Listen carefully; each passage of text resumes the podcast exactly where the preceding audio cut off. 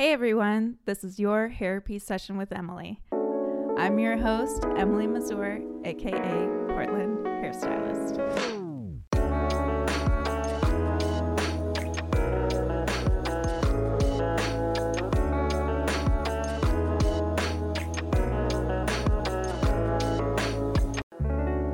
Hey guys, so for this episode, I plan to give you a brief update about my salon search, which I mentioned in the previous podcast.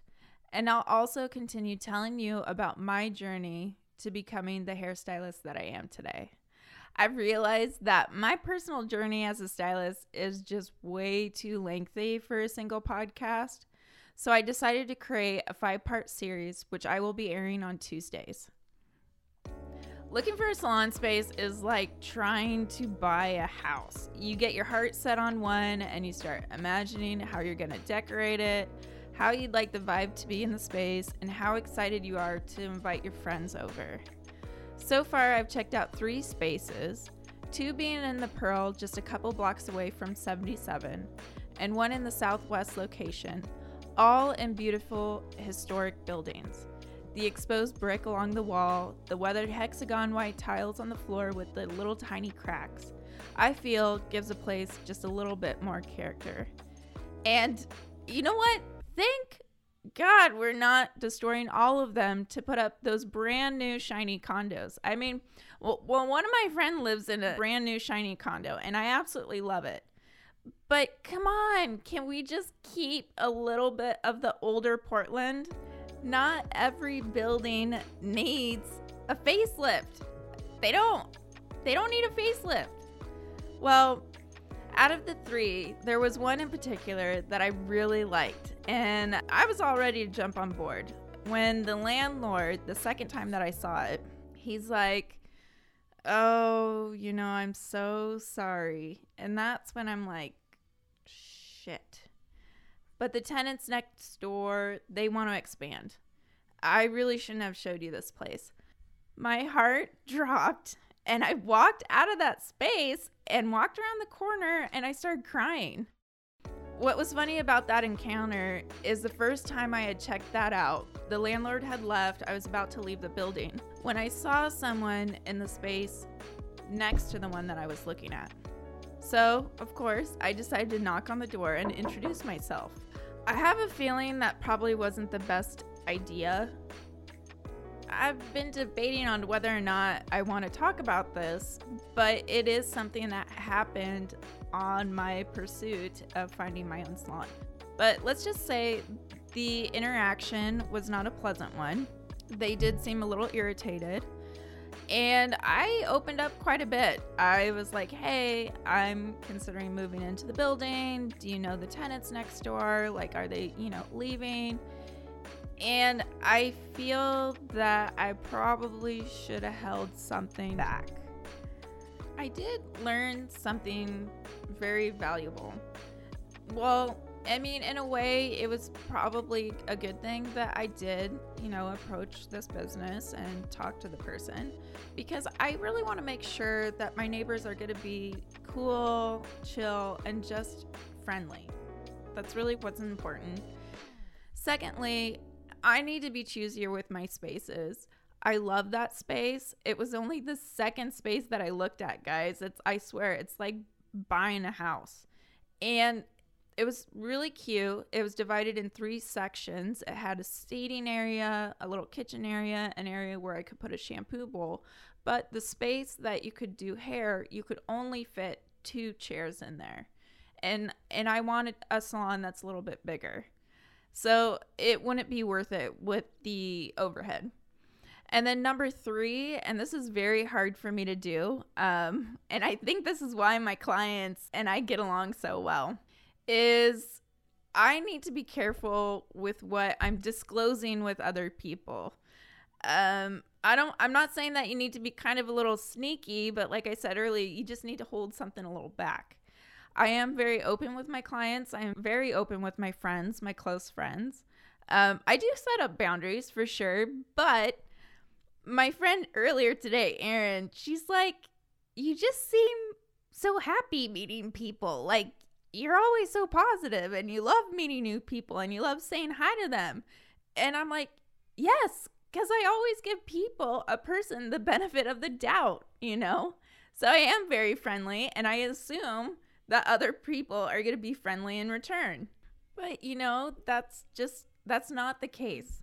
So I know with covid nineteen going on and us hairstylists not even knowing what it's going to look like when we can return to work, even though I'm really pushing, looking for spaces, my ultimate goal is to get back into a groove at seventy-seven Salon. You know, I'm still going to keep you guys updated, but I miss my private studio and I really miss seeing all my clients. I love my studio. I've been in my room since April of last year. And what's great about it is the amount of space I have with my clients, the natural lighting. I started to get into plants and I've been buying plants for the salon. So I've been having a lot of fun with that. Uh, and the amount of privacy that I have with my clients. So we'll see what happens. That's where I'm at, looking at some spaces. Now, going back to my own story of becoming a hairstylist, as I mentioned in my previous podcast, my husband and I moved down to the coast. We moved because he got into a plumbing apprenticeship and I was a FedEx driver at the time. Well, there were no routes available, so begrudgingly, I enrolled at Palmetto School in Astoria, Oregon. We didn't have a lot of money, and I wasn't working, so we moved into his parents' very small apartment. We both slept on separate couches, and I was literally living out of a suitcase. Um, I did that for over eight months. I love his parents very much. They were so kind and generous, but the experience of not having your own space or your own privacy was very difficult. Paul Mitchell School was located on the main drag in Astoria, and it was a very small eight-chair hair school. The hair stations were located on the first floor, and as you walk into the back of the school, there were stairs that led down to the classrooms, one for hair, one for nails, and one for aesthetics. I remember my first time in class, my arms were crossed around my chest and I looked like a pissed off teenager, although I was in my early twenties, because I thought I was around a bunch of ditzy individuals who just wanted to play with hair and that beauty school students couldn't cut it in a four-year college. They just, they're not smart enough. You guys, do you remember my first episode? I had to drop out of community college because I was flunking out. I would pass one quarter and then I'd flunk the next. And so I was a college dropout. I had no business saying that to other people who are getting their certification.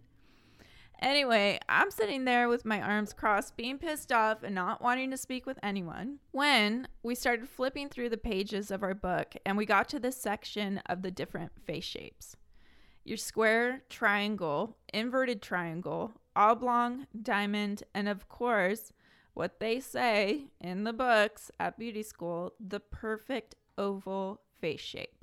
Which, by the way, I don't agree with that at all. And I'll go into a rant about that in later episodes. After going over the different facial shapes, we then started discussing how not every haircut works for each facial shape. What? There's actually a science to this? I mean, I know I've seen some unflattering haircuts, but I didn't realize that it could possibly be that their face shape didn't quite suit their hairstyle. That's when I realized there was more to hair. We then got into the different degrees of a haircut. Your zero degree, which is just straight across. Your forty-five degree, which is your stacked bobs. ninety degree, which is pretty much a shag. And your one eighty, which is your long layers. Now I became very, very, very interested. There is a stigma with beauty school that it's easy and you can't make a living from it and it's not practical. Well, beauty school is very difficult. It's not meant for everyone and you can certainly make a living from it. In beauty school, you're not only learning a skill with your hands, but you're also learning the skills to communicate with others, making that one person comfortable in your chair while you're timidly executing your new skill. and in beauty school, and even once you graduate. And students, I am very, very sorry to burst your bubble on this, but you are going to make mistakes. Hopefully, as you get farther into your career and more knowledge and doing higher education, your mistakes won't be as severe as when you first started. You're going to learn what works and what doesn't work, and you will learn how to cut bangs for your clients so that they don't bounce up and become too short. And just side note, guys, I still make my bangs too short sometimes. Um, and it's like, damn it. Like, can't you, Emily, just make them a little bit longer. Thankfully, I have not had any clients leave because of it. I and I love cutting bangs. I love bangs, but I still make mistakes. Even with those mistakes with the bangs, I get sick to my stomach. Not just with bangs, but other, you know, colors or cuts. I've cried, and there's times when I'm just like, shit, this is not going the way that I planned. Either the toner for the color was too light, too dark, or the conversation is just not flowing. We stylists are passionate human beings, but the thing I can tell you for sure, that after being in the field for so long, and even with the occasional hiccups, I wouldn't want to have any other career. And I know for sure that you students feel the same way, and I promise you it gets better.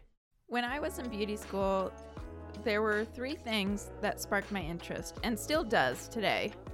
And those are the techniques that I've learned to implement a flattering haircut and the new techniques that are out there now, the science behind formulating color, and most importantly, the one-on-one conversations I have with that individual sitting in my chair. I get to hear and I get to have these opportunities to listen to other people's lives. My longest client that I've had is eight years.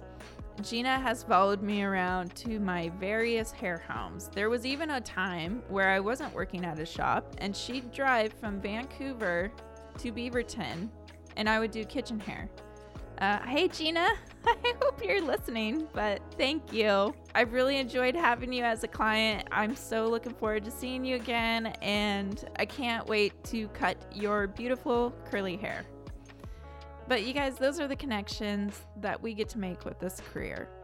So I'm going to stop right there because I will continue on going on rants and tangents, but I wanted to leave you with this. I didn't expect to become a hairstylist. I was kind of forced into beauty school, and I found my passion. I love it. It wasn't what I expected at all, but I am so glad that I did. Now, to continue on with Emily's hair saga for part three of five, I know this may sound kind of confusing, but I'm still trying to figure out this podcast and how to lay it out. I will go into detail as to how I ended up back in the Portland area, which I had to transfer schools. I was at Paul Mitchell School in Astoria. I transferred up to Northwest College of Hair Design. What I recommend for students in beauty school to do while they're in school, and what it was like to apprentice for Fada Salon. Fada Salon was owned by Fati and Danielle, who originally were stylists at Hickox. That apprenticeship created the foundation of my hair skills, and I am still friends with those girls today. And most of those girls now work at my friend's salon, Monica, who is owner of French Cut Hair, which actually is right across the street from seventy-seven Salon. So we got that. And I'm very excited because I just did my first interview, and it was nerve-wracking. I had to make sure that the audio was recording. Uh, I called my husband up to make sure I did it right, and I can't wait to air that for you guys. So be safe, be healthy, and above all, be hopeful. This is your Hair Peace Session with Emily. I'm your host, Emily Mazur, aka Portland Hairstylist. Podcast written and produced by Emily Mazur, editing by one twenty-seven Media House.